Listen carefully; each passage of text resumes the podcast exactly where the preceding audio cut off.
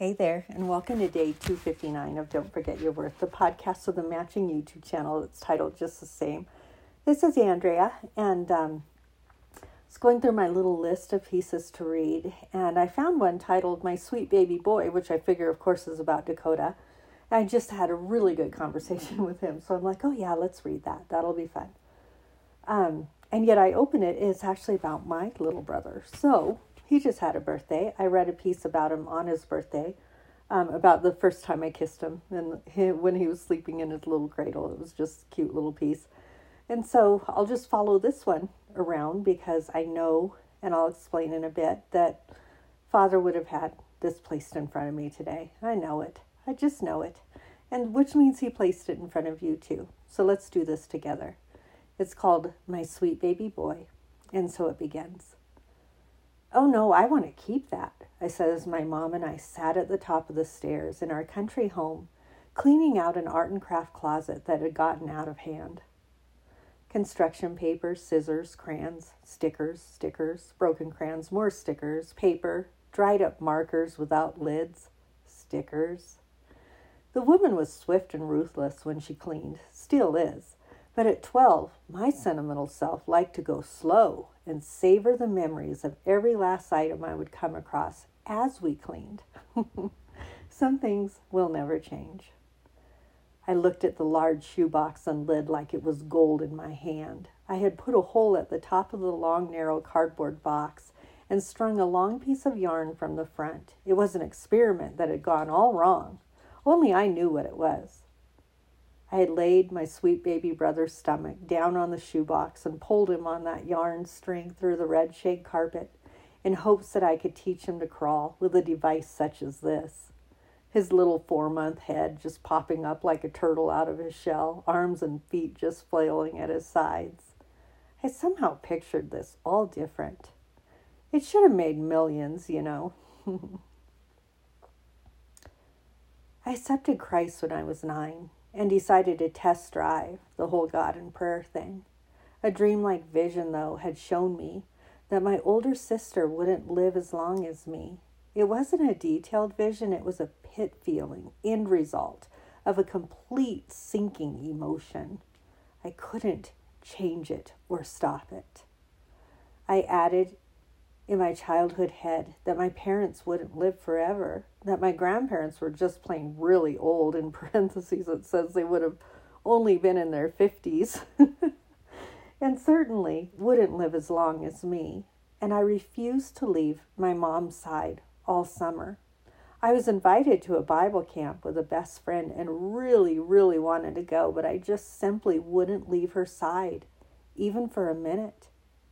I was so paralyzed with fear by what I had seen in this vision that I prayed in great big sobs, huge tears, that God, please bring me a brother or sister so that I wouldn't be without any family as an adult.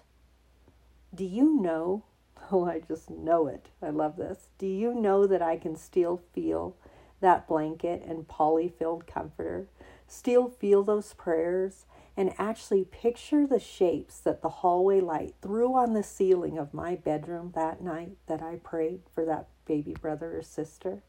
I can actually place myself right there again. It was that powerful. Excuse me. nice work, God. My surprised mama was pregnant. Women in their 30s weren't looking, they weren't toting babies in their tummies back in 1979. She was a beautiful exception to the rule, beautiful and proud in every way. I napped right on my mama's belly for years, letting her heartbeat drift me off to sleep. I remember laying outside on our back patio, watching a meteor shower snuggled up on her pregnant belly the best I could, and that active little baby was just a kickin' for more room. To me, at nine, boy, was I a believer. There actually is a God. He actually does hear our prayers. He even chooses to answer them sometimes just the way that we want Him to. Years later, I found letters in my grandmother's drawer written by my mother about that very fear filled, lonesome summer and about that very daughter me. It was even years later that I finally found the nerve to tell my parents what I had done by praying. Since those letters, my brother has been the glue that held our very family together. Since those letters, my sister was scooped up from all of her pain by a loving Jesus and carried home to heaven, having delivered her own sweet world changer, my nephew, as a legacy to light the way. Since then, those letters, when my sister died, it was my brother that gave me his bride, my sweet sister in love, Michelle, to be every ounce of sister I could ever need. I could not have a deeper connection with my quote little six foot eight brother. My name as Audra was his fir- very first word.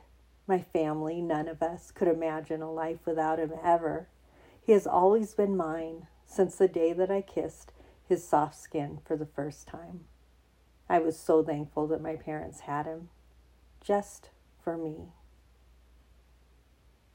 Some of you have dreams and desires that are so off the charts of possibility in this world that you would be too afraid to ask them, let alone pray them right well. Ask Him anyway. Some of you believe that it is too late for you to have that child that you've always dreamed of, but God Himself gave you that desire. Him knowing the arrows assigned to your quiver since the beginning and the end. Ask Him anyway.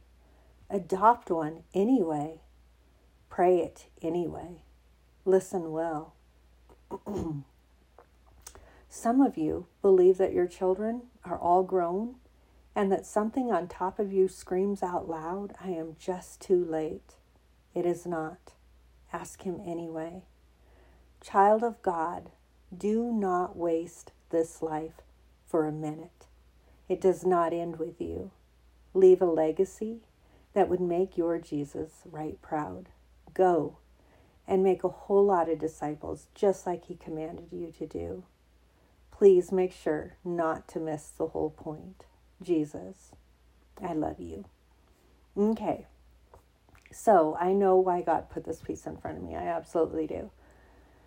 And it's good. It's good. I hope that you like learn from some of my experience and some of my wanting to just do things one generation better, if you will. So, true story. Um, Dakota calls me and just a couple nights ago, even, and and uh, he was he was feeling kind of down because he had um, reached out in friendship and exchanged a few text messages by somebody that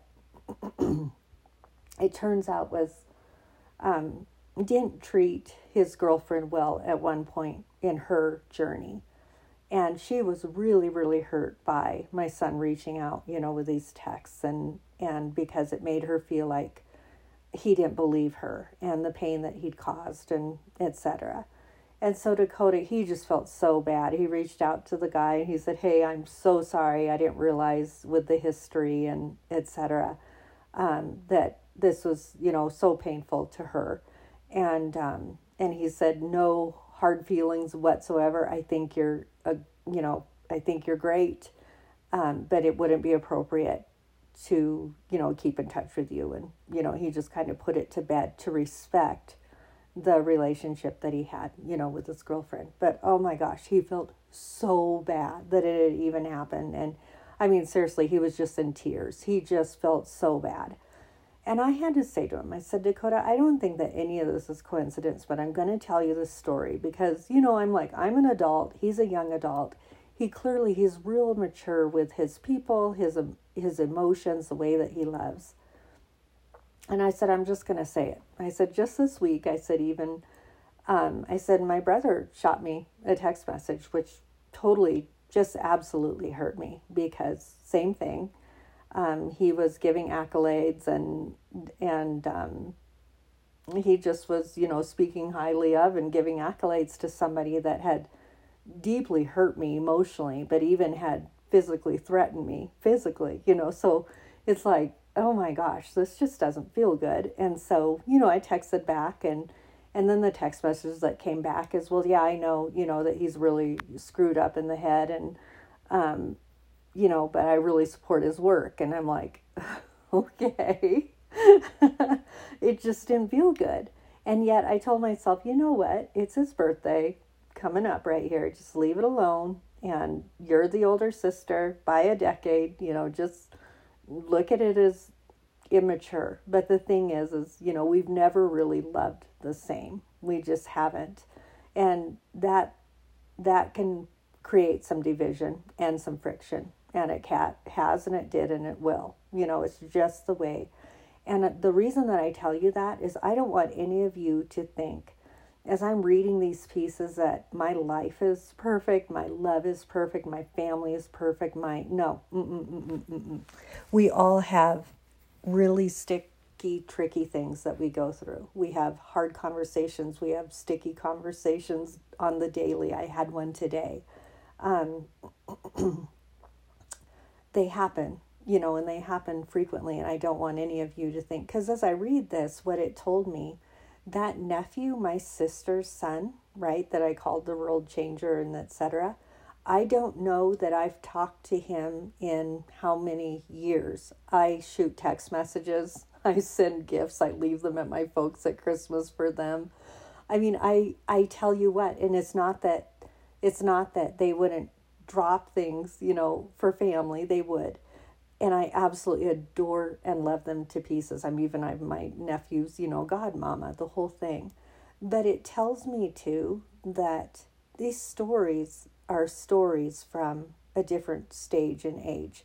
And that tells me how things have really kind of fallen to the wayside a lot of it is even just the addition of the social media. We can see things online and think that we've been close and in touch with people, and we really haven't. And some of us really need to hear that. I needed to hear that. I needed to see that. It made reference to my wonderful sister in love. I haven't, you know, I haven't spent alone time with her to even have deep connection, and I couldn't tell you how long.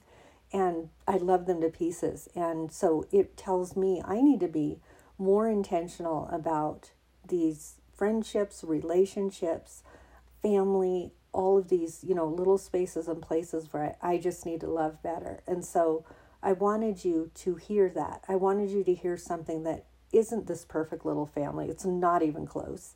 Um, and I wanted you to hear the spaces where there's hurt and there's still resentment or bitterness or things that have to um, have to still be healed. That's what I said to Dakota. I said, you know, even with that struggle with my brother, and, you know, we haven't mentioned it or addressed it, I was mature enough to just say, the chances are I need to heal in that area. Yes, I was very hurt by this person. You know, yes, this person did something that seriously, just like in spades, ridiculously morally wrong. And so you know, but there's still obviously, for me, I said there's some healing that needs to happen. Now, does that make that okay for, you know, for chumming up to them, you know, and, and, you know, giving them accolades and trying to form a friend? No, no, no, no, no. That isn't it. Um, but we're all just learning and growing ridiculously. And I'm not afraid to go first and say, hey, um, these are spaces where I really need to improve. And hey, these are spaces where I need to mature and grow and heal and and love differently, um, because you know ultimately I I really really go to bat for non-believers and people that don't know Christ yet. I mean, you can see that I have such a heart for people to know the Lord and know Him super well, not just like, oh, I've accepted Him and oh, I know Him and I love Him and that's fantastic. Be like, you know, just I'm crossing my fingers if you could see me. I mean, just so snug as a bug in a rug, you know, just like love Jesus so much. But what I realize is where I go after these people that chances are I'm never even going to meet, what kind of work have I done in my own family? Because I can tell you there are many people in the family and framework that I come from that don't necessarily love well. And that doesn't that doesn't equal good things in the end. Excuse me. And so it isn't fair of me to just say, "Oh, I'm going to do everything I can to get you guys to find your great way home and not make sure that my extended family has is has absolutely found their way, you know, home. I've I've got to take that just equally seriously, if not more seriously, correct? So is this a message for anybody other than just me tonight? like, I hope so, because that's bearing a lot. Like, it's bearing a lot. It's saying, mm, I, I'm reading this, I'm looking at it, and like, I think I remember feeling this way. but you can get off the path just by half a degree and be, you know, a whole lot off the path further down the road if that little half a degree isn't paid attention to, right? So, that's the scoop. That's it. I'm going to pray through this a little bit, and I hope you'll join me in that. Have a great night. I'll talk to you tomorrow. Take care.